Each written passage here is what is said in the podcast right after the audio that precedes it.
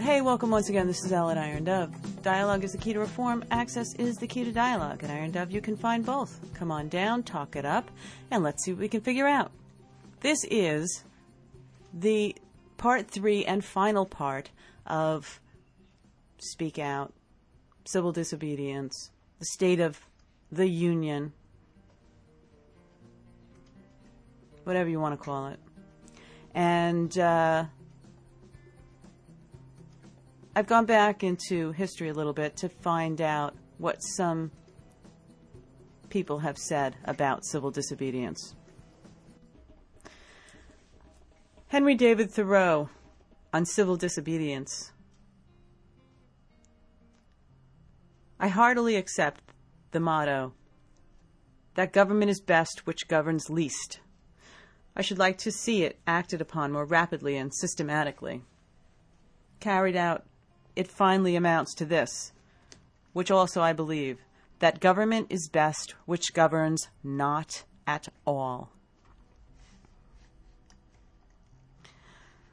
And he goes on to say, but the standing army is only an arm of the standing government. The government itself, which is only the mode for which people have chosen to execute their will, is equally liable to be abused and perverted before the people can act through it. Witness the present Me- Mexican War, the work of comparatively a few individuals using the standing government as their tool for, in the outset, the people who would not have consented to this measure. Today is no different. The words of Henry David Thoreau fit perfectly today in our current war situation. So let me rephrase that. Witness the present Iraqi war, the work of comparatively a few individuals using the standing government as their tool, for in the outset the people would not have consented to this measure. This American government, what is it but a tradition? though a recent one endeavoring to transmit itself unimpaired to posterity, but each instant losing some of its integrity? It is not the vitality and force of a single living man, for a single man can bend to his will.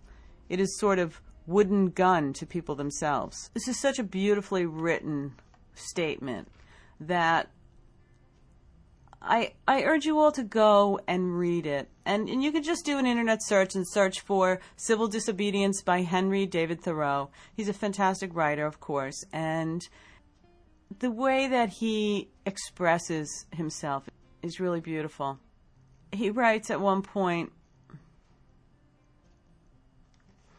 All voting is a sort of gaming, like checkers or backgammon, with slight moral tinge to it, a playing with right and wrong with moral questions, and betting naturally accompanies it. The character of the voters is not staked.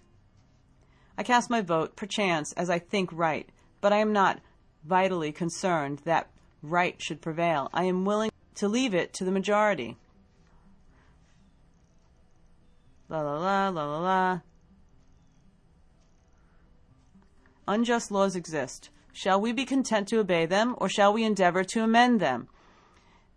and obey them until we have succeeded, or shall we transgress them at once? Men generally, under such a government as this, think that they ought to wait until they have persuaded the majority to alter them. They think that if they should resist, the remedy would be worse than the evil. But it is the fault of the government itself that the remedy is worse than the evil. It makes it worse. Why is it not more apt to anticipate and provide for reform? Why does it not cherish this its wise minority? Why does it cry and resist before it is hurt? Why does it not encourage the citizens to put out its faults and do better than it would have them? Why does it always crucify Christ and excommunicate Copernicus and Luther and pronounce Washington and Franklin rebels? One would think that a deliberate and practical denial of this authority was the only offense never contemplated by its government, else why has it not assigned it as a definite, suitable, and proportionate penalty? Towards the end of his article, he writes No man with a genius for legislation has appeared in America. They are rare in the history of the world.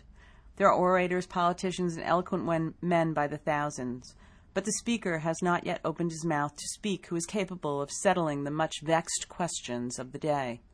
With love, eloquence for his own sake, and for not any truth which it may utter, or any heroism it may inspire. Our legislators have not yet learned the comparative value of free trade and freedom, of union, of rectitude to a nation. Some of the things that were changed by social involvement. The 1900s, the National Health Insurance Movement. 1910, the first feminist movement and the prison reform movement. In the 20s, birth control movement, women's suffrage movement started and died. Prohibition. The 30s, the New Deal, Social Security, 1936. The 40s, women are entering the workforce. It's World War II. There's Japanese internment camps. The United Nations Declaration of Human Rights was written, needed and written. The Danish resistance. In the 1950s, it was the opposition to McCarthyism. In the 60s, migrant workers, harvest of shame by Edward R. Murrow. The struggle against apartheid, the pill, the civil rights movement, Cesar Chavez, assassination of Kennedy, Martin Luther King, and another Kennedy. In 1969, 500,000 turned down Washington, D.C. to protest the Vietnam War.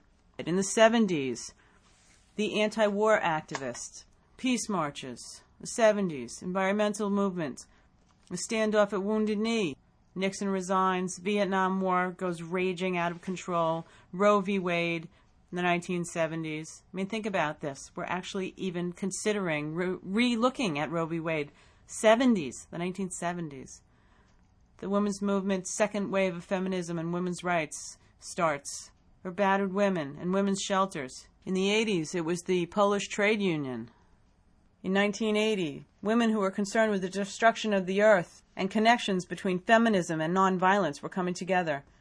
November 1980 and 81, the Women's Pentagon actions. Hundreds of women came together to challenge patriarchy and militarism. The movement spawned peace camps at military bases around the world. The AIDS crisis, ERA, is still an issue.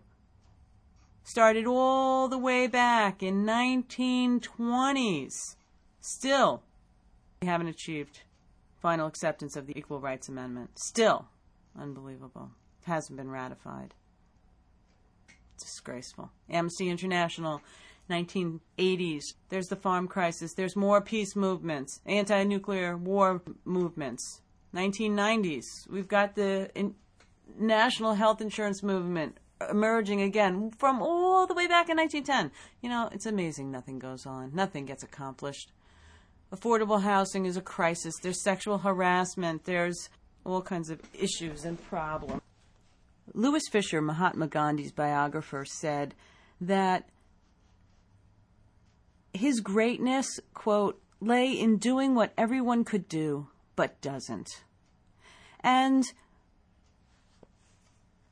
these women represent what anyone can do, but doesn't. And we need to start thinking about doing, all of us. These courageous women are willing to put themselves where their conscience is. In, uh, in Gandhi's own words, when talking about his salt march in the 1930s to free India from British colonialism. Gandhi said the course of action was adopted, as it is always adopted,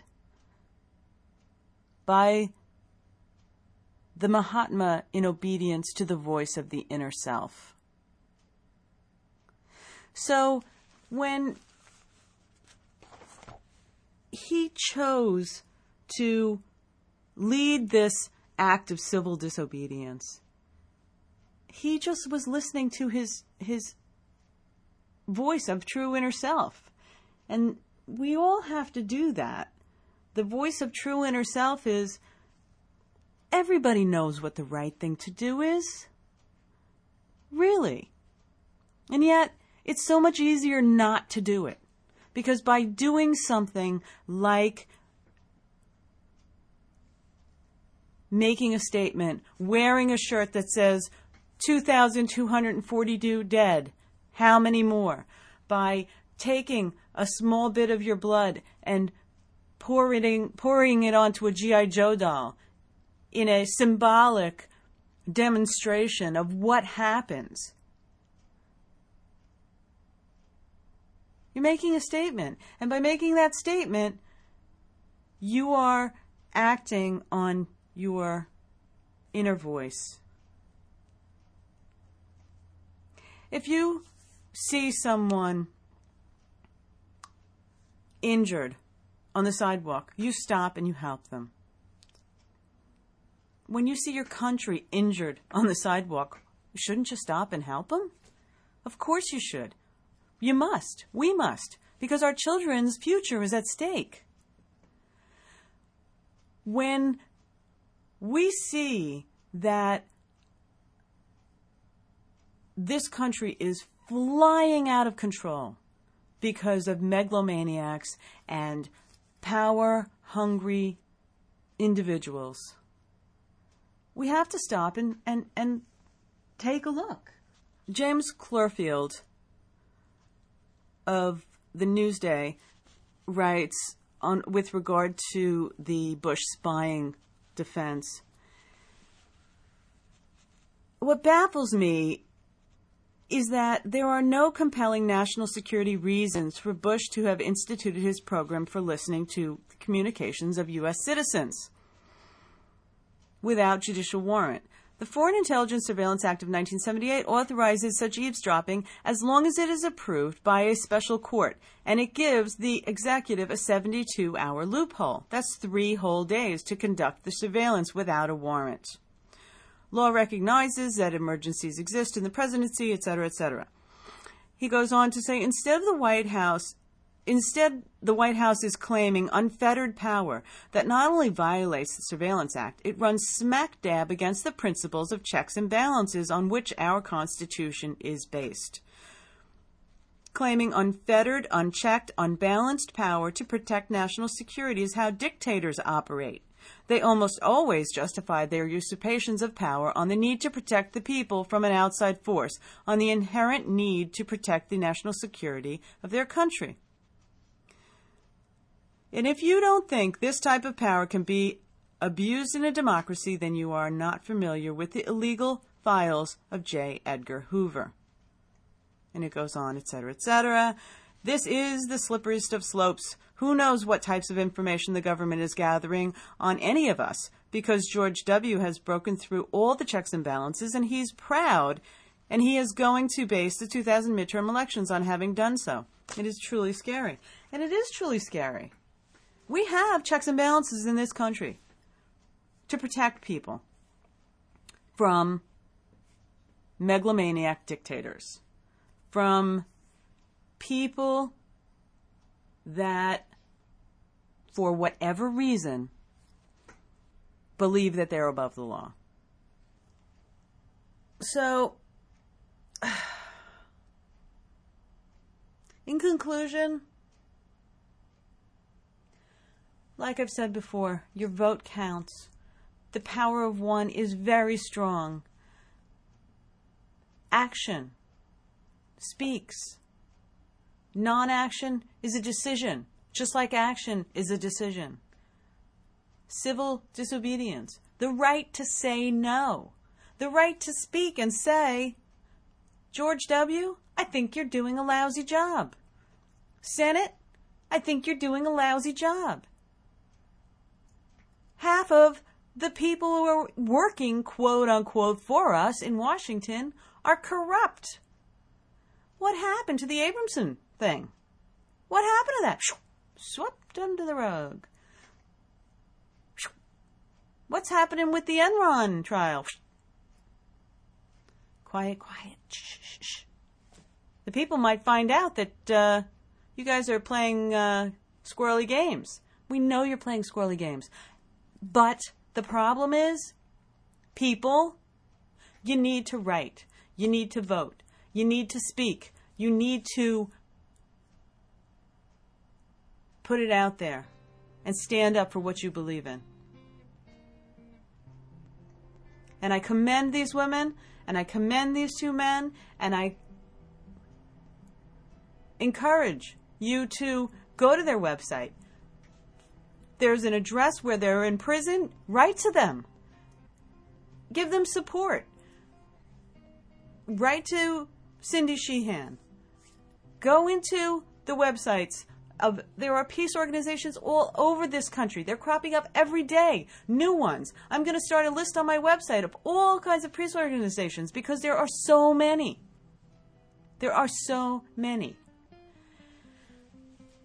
The power of one is strong because we are one people on one planet that we share and can share in a civil, compassionate, loving way. And that's what I think.